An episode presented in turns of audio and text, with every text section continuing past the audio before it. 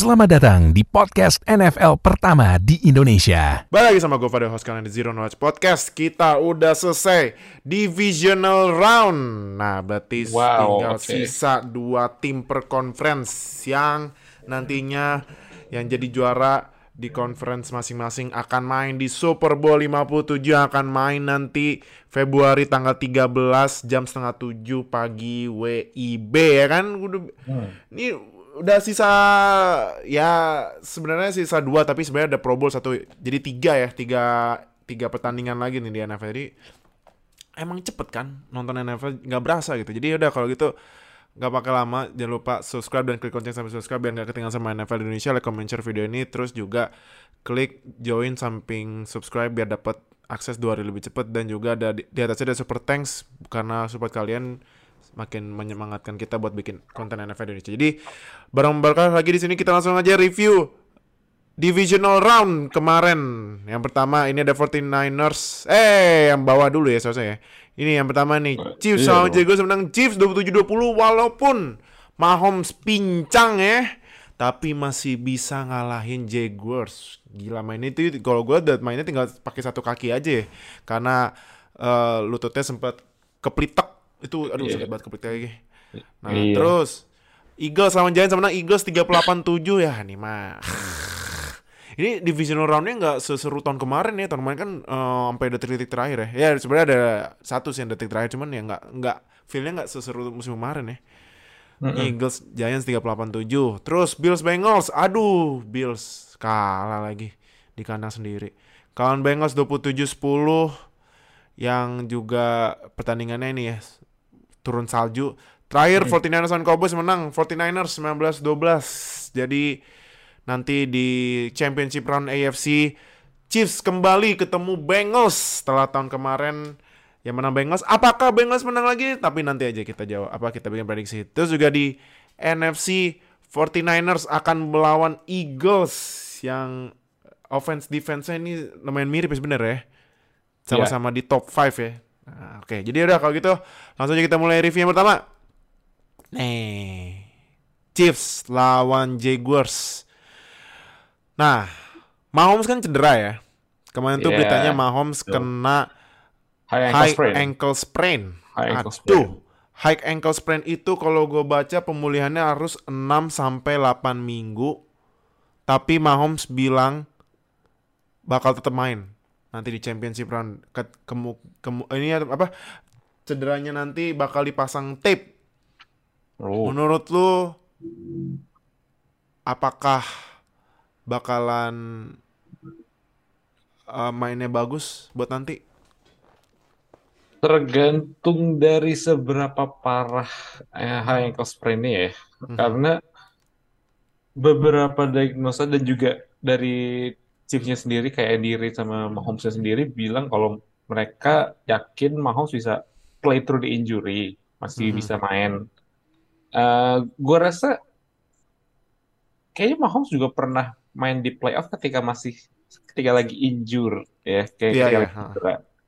Maksudnya pas 2020 atau 2019 waktu itu. Jadi eh, nggak akan berpengaruh terhadap siapa yang akan starting di AFC Championship. Pasti akan Mahomes yang main. Mahomes juga Hmm. udah bilang dia akan main walaupun dia masih cedera. Seberapa bagus dia akan main ya kemarin aja udah main pincang dengan satu kaki masih bisa bikin dua touchdown loh. Gimana ntar eh, kalau misalkan ya dia dapat waktu satu pekan istirahat terus habis itu dia bisa mulihin dikit Mhm. dan itu gue rasa sih cedera ini nggak akan terlalu mengganggu performanya Mahomes ya.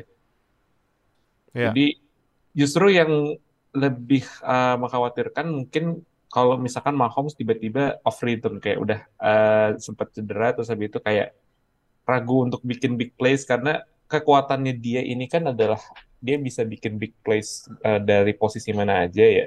Mhm. Kalau misalkan dia lagi cedera terus habis itu kayak aduh ragu nih gue buat eh, bikin big plays gitu.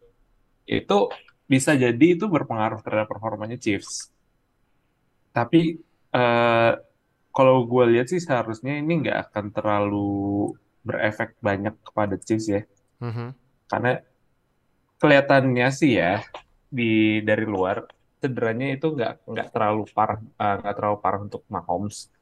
Jadi ini nggak akan terlalu berpengaruh banyak ke performanya dia di AFC Championship nanti lawan Bengals ya. Mhm. Oke. Nah, tapi kalau dari match kemarin, menurut lu eh, Mahomes kesulitan nggak? Karena ya kemarin kan dia kebanyak banyak banget passingnya ke Travis Kelce ya. Cuman kalau menurut lu kemarin Mahomes gimana mainnya? Ini bisa jadi ini juga sih kunci buat Bengals juga karena selama mereka bisa ngunci Kelsey, gue rasa mereka punya kesempatan. Hmm. Karena kuncinya uh, offense dari Chiefs ini adalah Travis Kelsey selain Patrick Mahomes. Travis Kelsey adalah WR berbadan TE yang bisa main di posisi mana aja, bisa masuk rute mana aja, dan itu yang bikin offense Chiefs itu benar-benar serem banget emang. Mhm. Kita bisa kita bisa bilang kalau ini istilahnya kan uh, matchup nightmare. Kayak, kayak siapa pun yang ngejagain Kelsey, kalau linebacker dia akan terlalu pelan, kalau CB dia bisa terlalu pendek, safety juga biasanya terlalu jauh dari Kelsey. Mhm. Makanya kalau misalkan Bengals bisa cari cara untuk ngehentiin Travis Kelsey selam dan juga bisa ngestopin WR line kayak Juju sama uh, Marcus Valdez-Scantling atau Kadarius Toney, itu offense bisa berhenti. Hmm. Offense Chiefs. Dan satu lagi adalah cara mereka cara Bengals untuk ngetop Chiefs itu adalah jangan biarin Mahomes bikin banyak banyak big plays. Mungkin akan sedikit terbantu kalau dengan Mahomes yang cederanya mungkin lebih parah dari yang kelihatannya atau dari diagnosnya mereka ya. Mhm. Tapi kalau misalkan Mahomes-nya lagi udah on fire, terus Kelsey juga dapat target mulu dan dapat rute yang open mulu, oh wassalamualaikum itu udah habis. Itu Hmm. Kansas City bisa balik lagi ke Super Bowl. Oke.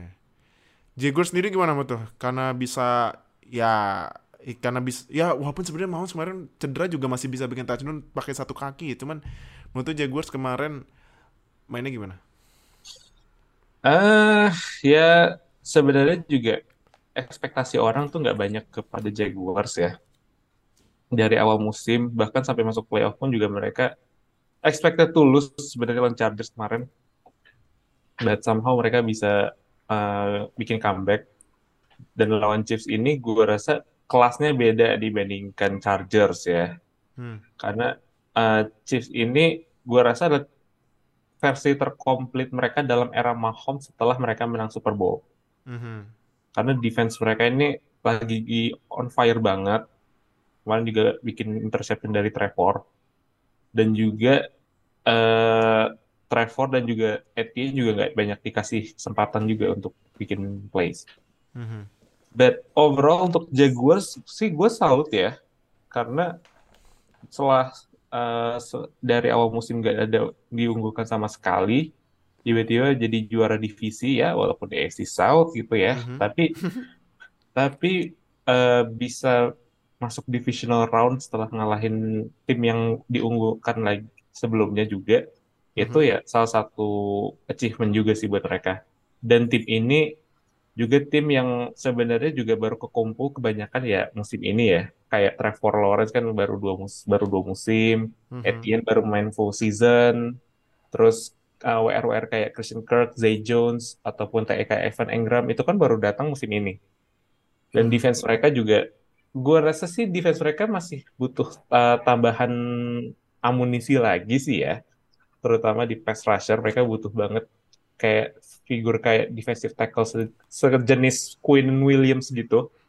Jadi ya ini nyambung dikit ke misalkan kalau ke mock draft nanti, Jaguars butuh pass rusher dan itu yang harus ditingkatin dari posisi eh, dari tim mereka sekarang ini. Mereka Mhm. butuh mereka butuh more defense. Mereka butuh more defense, mereka butuh offensive line, Mhm. but season ini gue rasa ini adalah uh, significant improvement sih. Perkembangan yang luar biasa buat uh, Jaguars. Dan ya harapannya sekarang ya Jag- uh, Jaguars bisa lebih naik lagi dibandingkan musim ini. Trevor bisa makin makin bagus di di tahun ketiga. Dan ya offense-nya udah semakin banyak chemistry lagi sih dibandingkan musim ini. Jadi ya overall kredit buat mereka. Oke. Menurut tuh terakhir nih, uh, Jaguars musim depan apakah uh, bakalan jadi tim terbaik AFC South? Objektif ya, jangan subjektif. Harapan gue sih enggak ya, harapan gue nggak mau. Kalau kalau as part of uh, Texans fans. Tapi tim ini punya core muda yang bagus. Mereka punya udah punya franchise quarterback juga, punya running back yang bisa carry the load. Mm -hmm. Tambah dengan tambahan beberapa pemain di beberapa posisi sih, gue rasa tim ini bisa berbicara banyak ya, selama mereka bisa mempertahankan performa kayak musim ini gitu. Oke. So, ya musim depan kita lihat dulu aja sih off season mereka ntar kayak gimana. Hmm, Oke, oke. Next. Nah, Eagles lawan Giants menang Eagles 38-7. Uh, Eagles. Kalau lu lihat kemarin itu lu ini gak sih udah membuktikan gak sih OL-nya Eagles itu salah satu yang terbaik? Karena gue udah sering bilang OL Eagles itu top 2 tapi bukan nomor 2. Bukan salah satu yang terbaik, memang yang terbaik kok. Memang terbaik ya? Oh, Oke, oke. Kenapa? Gue eh, dengan melihat OL-nya Eagles sendiri kan mereka tuh ada Mail- Jordan Mailata, Landon Dickerson, Jason Kelsey. Gue lupa right guard-nya Lane siapa. Johnson lah. Eh, Lane right, guard-nya kemarin pakai backup. Gue juga baru lihat. Nah, right, right tackle-nya Lane Johnson. Right tackle Lane Johnson. Itu kombinasi terserem di seluruh NFL. Nah, Not even close. Dan itu yang bikin uh, performanya Jalen Hurts di year 3 itu benar-benar jauh lebih bagus dibandingkan dua musim pertama ya. Dan kemarin juga Jalen Hurts uh, he's something man, gila. hmm. Walaupun ya stats-nya nggak terlalu yang gede-gede banget, tapi kayak dia composure-nya tuh ada tuh. Dia tipe-tipe leader uh, sebagai quarterback. Dan itu kemarin kelihatan banget ketika uh, OL-nya Eagles dalam beberapa play juga sempat shaky tapi Jalen Hurts-nya kayak calm gitu tenang dan bisa ambil uh, WR-WR yang lain untuk di target passing. But their running game juga salah satu yang bikin mereka serem memang karena uh, ya tiga rushing touchdown gitu lawan tim yang notabene juga salah satu better rushing defense di NFL in uh, di New York Giants. Itu ya salah satu bukti sih kalau Eagles ini salah satu Super Bowl contender emang dari awal. Hmm. karena OL bagus, running game jalan dan ya quarterback mereka ya bukan lagi cuman kayak only a running back. Sekarang dia udah komplit banget. Dia bisa Passer ya. dia bisa passer. Dan gua rasa sih dia is a better passer than Lamar Jackson. Ah, oke.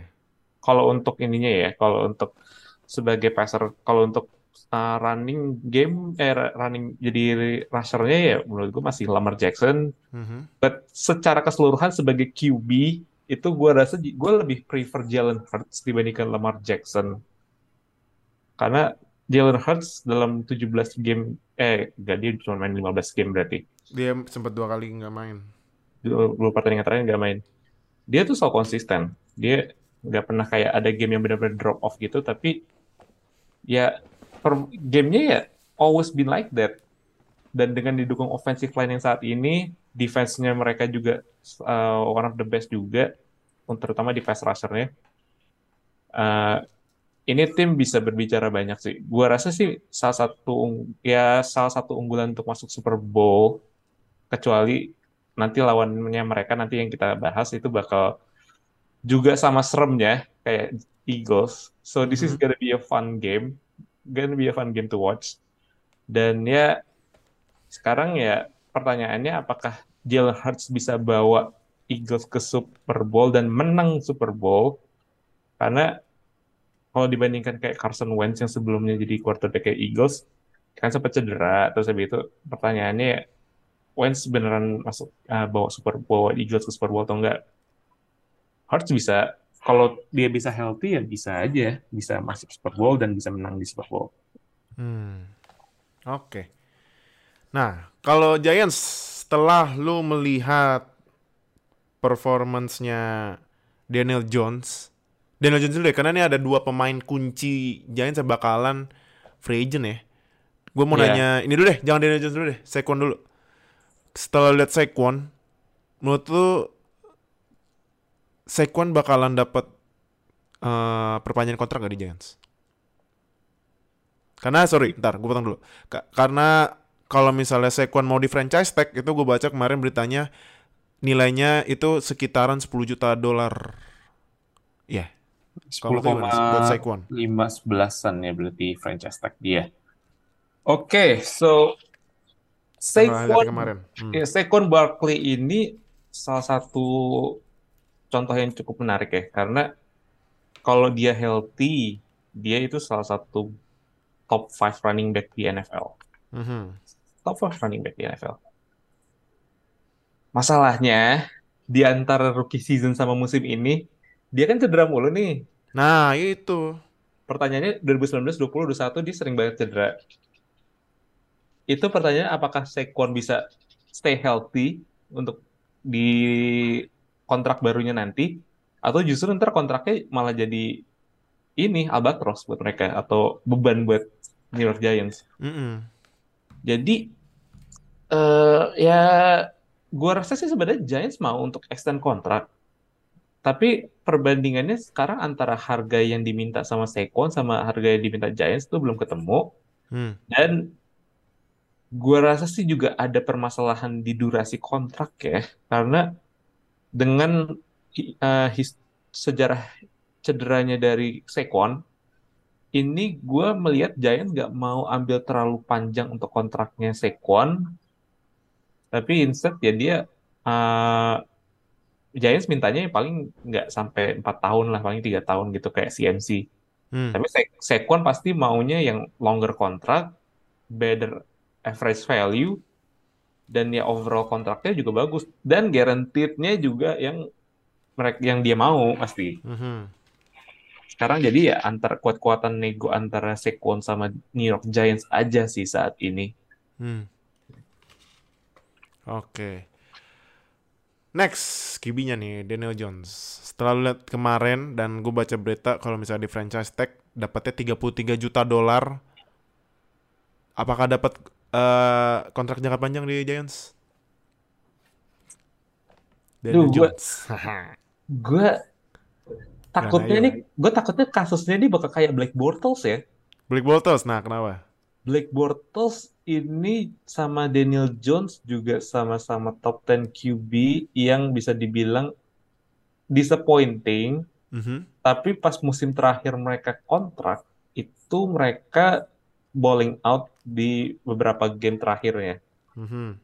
terutama juga di playoff di mana ya lu ingat kalau dulu Bortles masuk uh, playoff terus habis itu ngalahin Steelers ya Uh, Tai lah, gue kesel banget gue nonton tuh game, males gue. itu itu literally Black Bortles ngobrak-ngabrik defense Steelers loh itu Iya. dari mana dari mana datangnya dan itu yang bikin waktu itu Jaguars uh, extend kontraknya Bortles even though ketika itu Bortles masih ada 5 year kontrak Iya. fifth year option. Ya itu itu dan eh, eh, singkatnya kontrak itu gagal. Bortles mainnya jadi jelek lagi.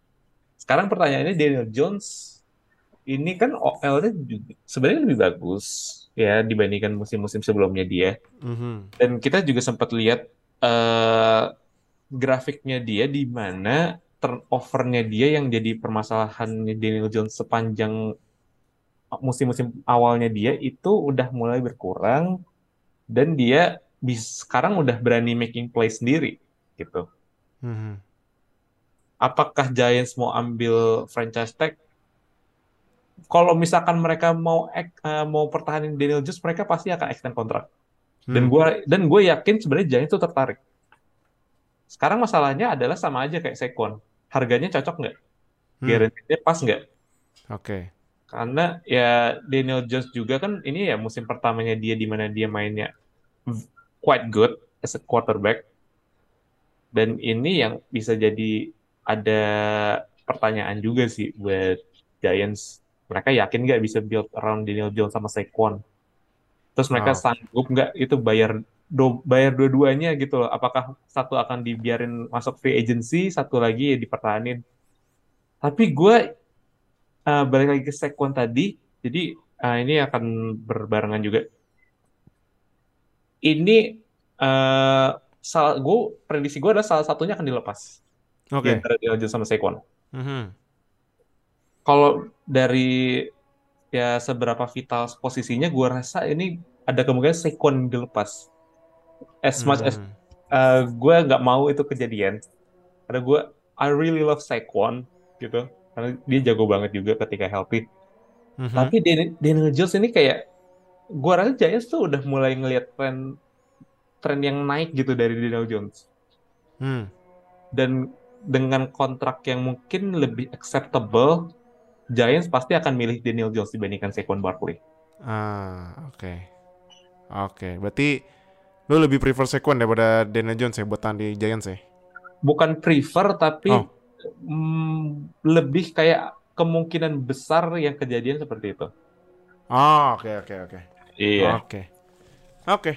Sip. Next ya. Yes, let's go. Ah, Bills lawan Bengals yang menang Bengals 27-10. Bills. Kenapa ini ya? Sampai sampai ada momen di sideline itu Stephon Diggs marah-marah ke Josh Allen lah. Karena Diggs Capek nggak kalah. dapet bola banyak. Capek katanya capek kalah. Iya, karena udah capek kalah dia sampai nge-tweet ya. Ada tweetnya Iya. gitu. Terus udah gitu disindir lagi sama itu ada pemain yang gabut tapi paling berisik tuh. Si Ya lu tau lu siapa sih Eli Apple itu. Nah, nah si- tapi uh, menurut lu apa yang salah sama Bills kemarin? ah man. Salah satunya juga running game mereka kesumbat ya. Aha. Padahal harusnya kalau udah snow gitu running game mereka tuh harusnya biasanya jalan tuh. Aha.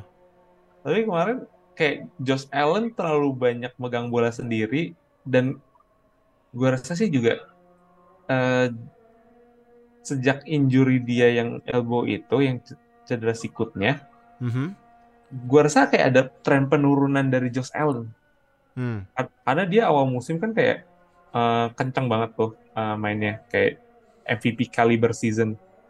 Tapi dalam tiga, empat pertandingan terakhir itu gue sempat eh, lihat juga 7 touchdown, 7 interception dan cuma satu game di mana dia eh, passer ratingnya over 100. Hmm. Dan gua rasa sih itu bukan standarnya lagi untuk Josh Allen yang sekarang. Kalau Josh Allen 2019 sih gue masih oke. Tapi 2022 2023 Josh Allen itu udah nggak udah bukan Josh Allen lagi itu. Hmm. Jadi gue lupa cederanya Josh Allen tuh pas uh, week berapa ya? Oh, aduh, pokoknya pas bulan eh, Desember deh dia yang jatuhnya kenceng banget, kena shoulder.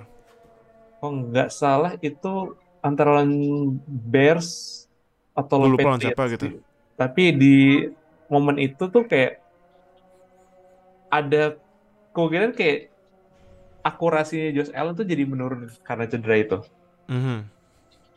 Tapi overall cedera atau nggak cedera, Josh Allen mainnya jelek kemarin. Sub- uh, objectively speaking.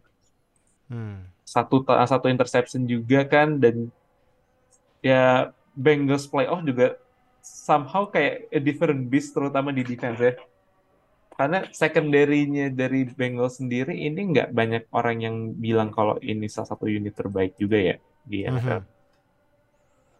Tapi seharusnya Josh Allen can do better. Kalau misalkan dia cedera ya, ya so be it.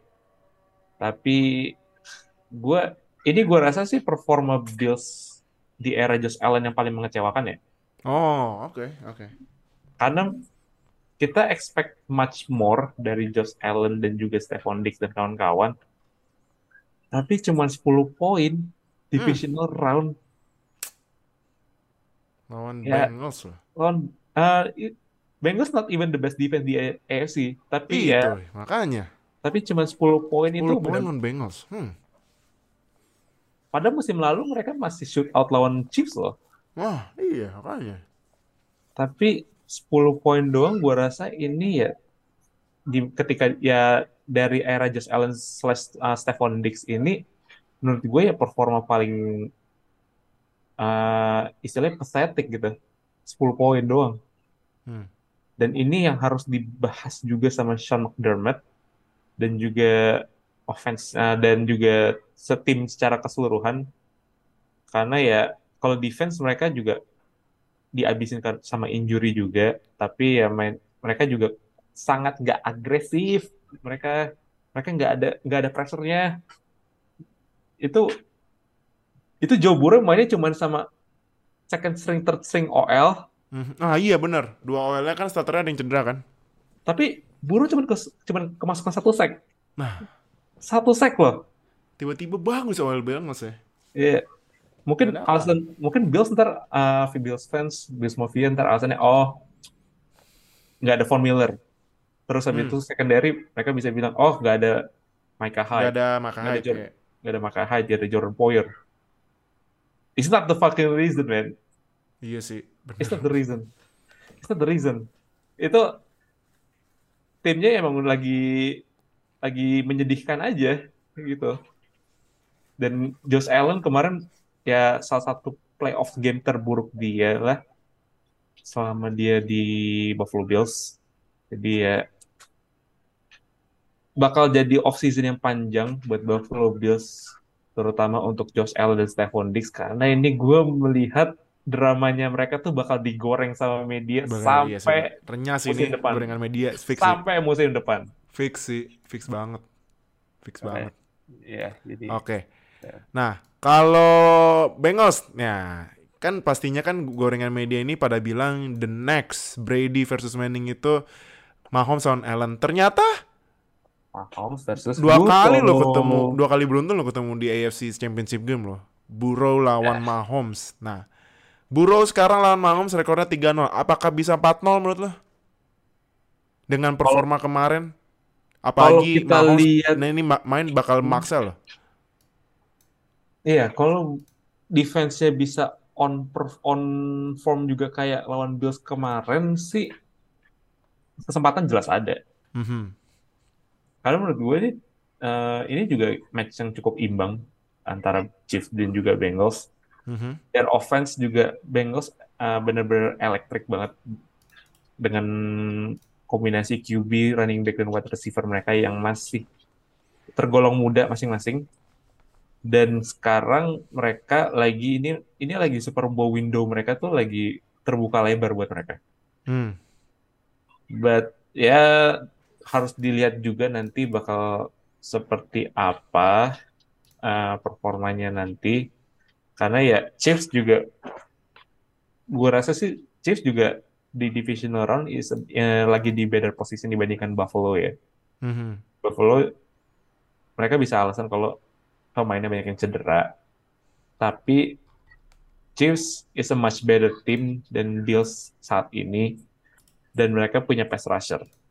Hmm. Dan OL-nya Bengals ya kalau misalkan dia mereka nggak bisa uh, stop kayak Chris Jones dan lain-lain ya hati-hati juga Burrow bisa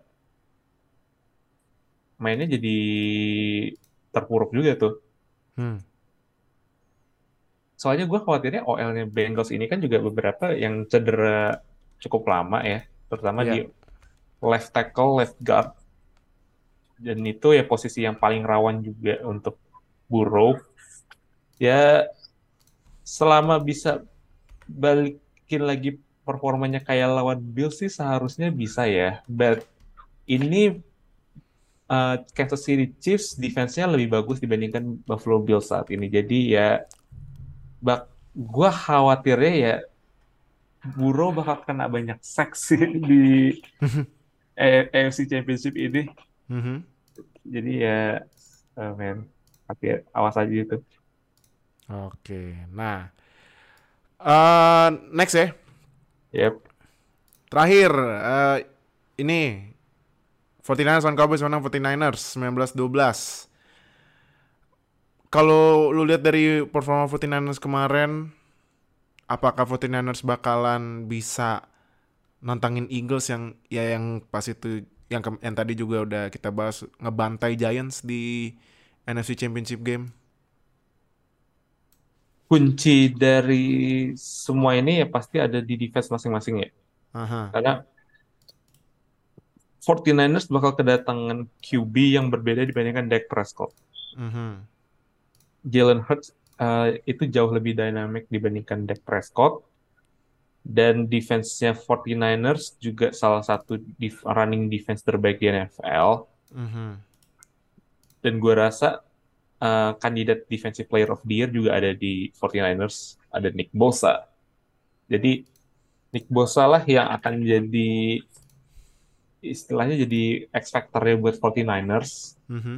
dengan ya dia harus bisa step up buat ngantiin Jalen Hurts ataupun running back Eagles yang lainnya kayak Miles Sanders, Kenneth Gainwell, Boston Scott dan lain-lain. Dan itu kunci buat 49ers buat bisa ngalahin Eagles. Mhm. Tapi ya kalau dari pertandingan kemarin sih ya makanya their strength itu still on their defense sebenarnya. Hmm. Offense mereka tuh bisa ya jalannya biasa aja gitu, nggak sekencang ketika 49ers kemarin ngalahin Seahawks ya. Jadi Hmm.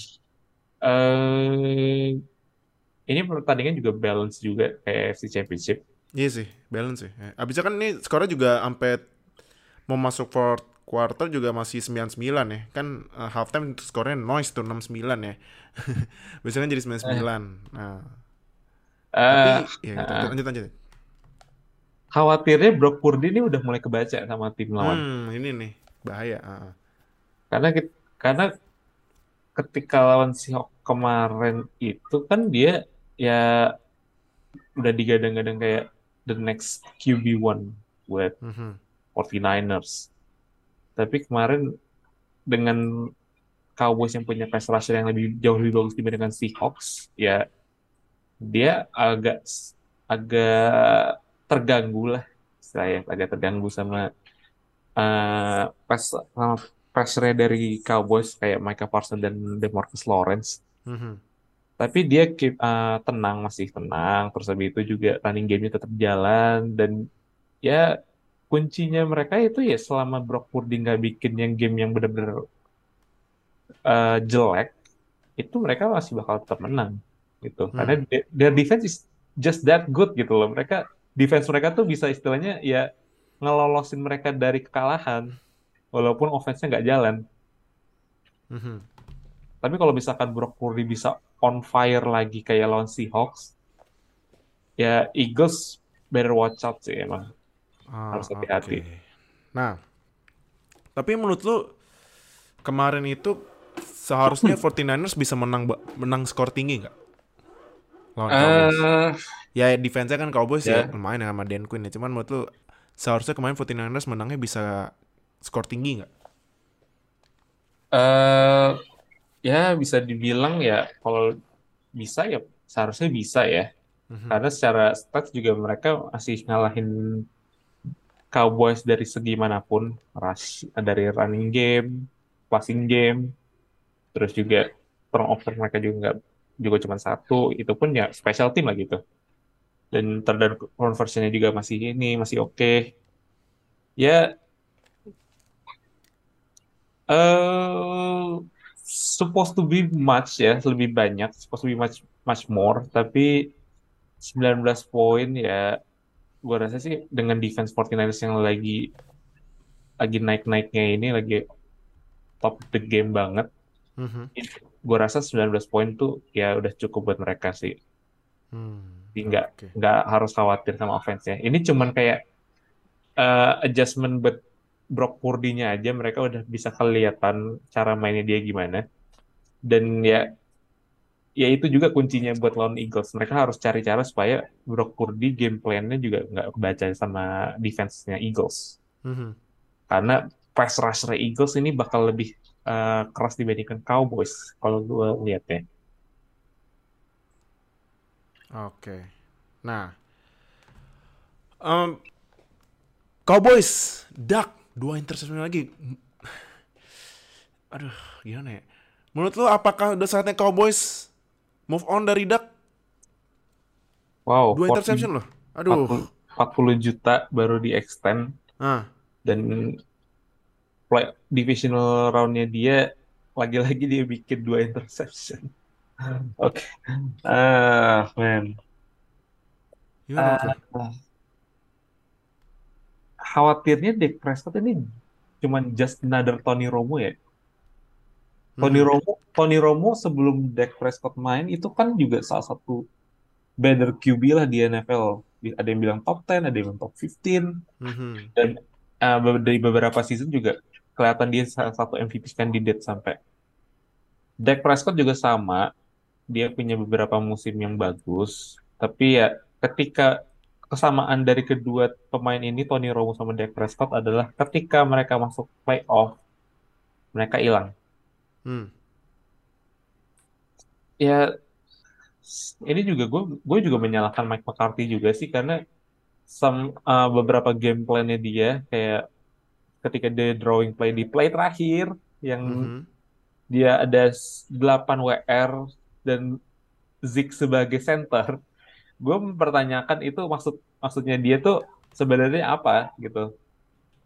Argumennya kan kalau yang last play itu kan karena mereka mau banyak-banyakin yang bisa nangkap bola sama yang bisa sedikit lempar bola gitu kan. Biar Iya. mereka bisa kayak Miami Miracle gitulah tipenya.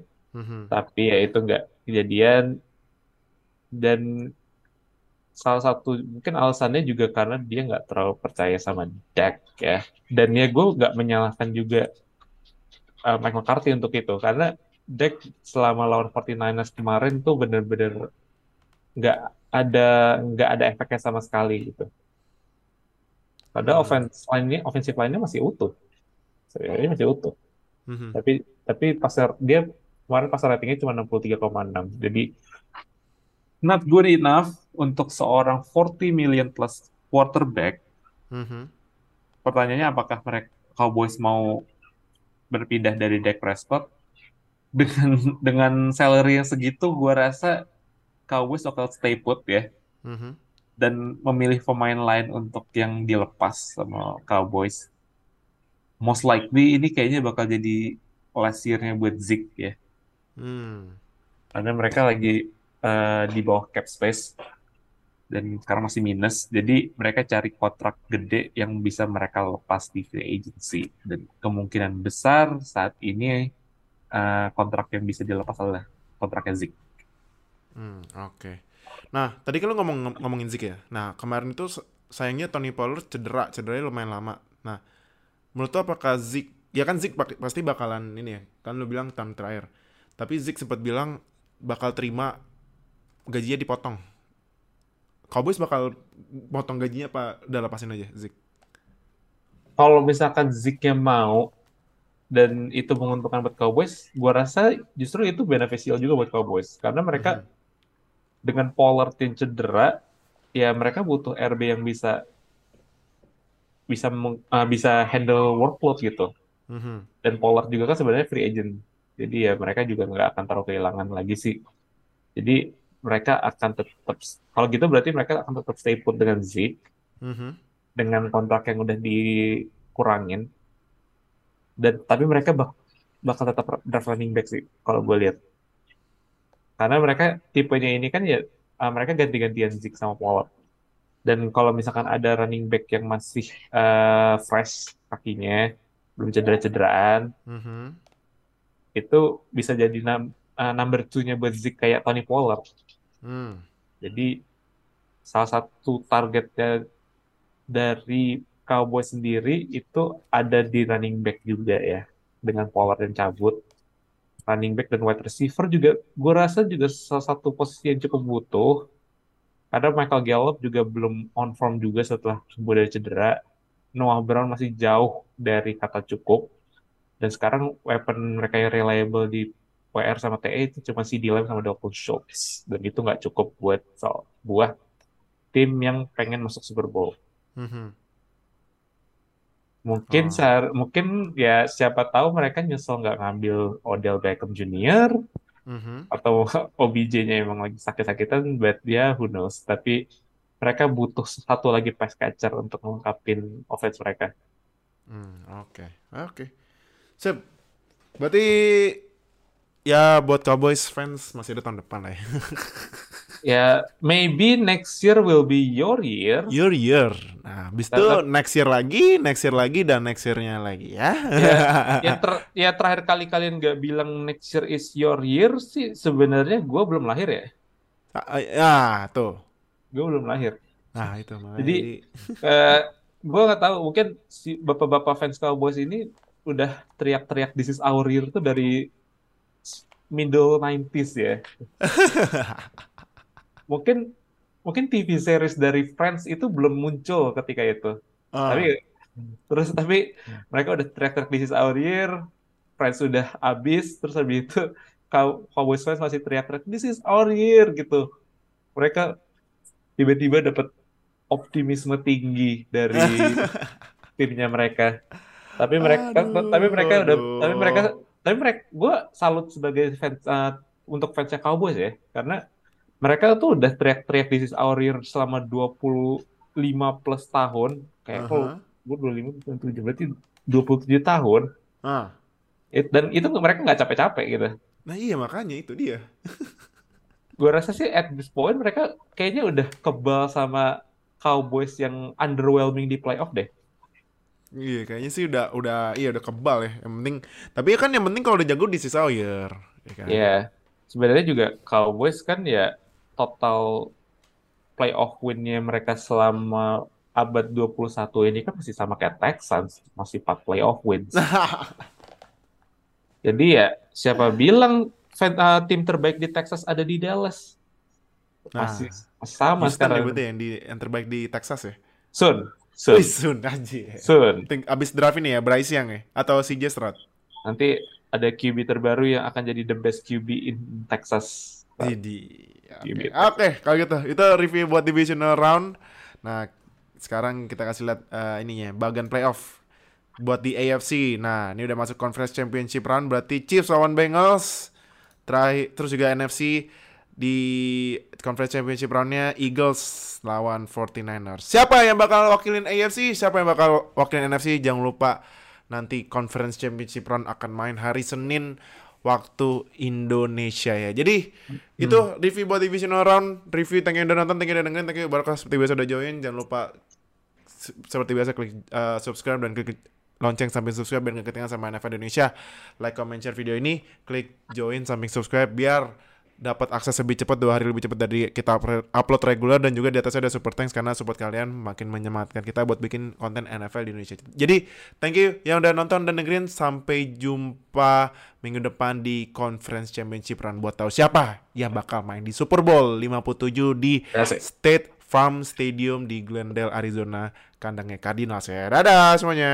bye bye everyone Terima kasih telah mendengarkan podcast NFL pertama di Indonesia. Sampai jumpa di podcast edisi selanjutnya.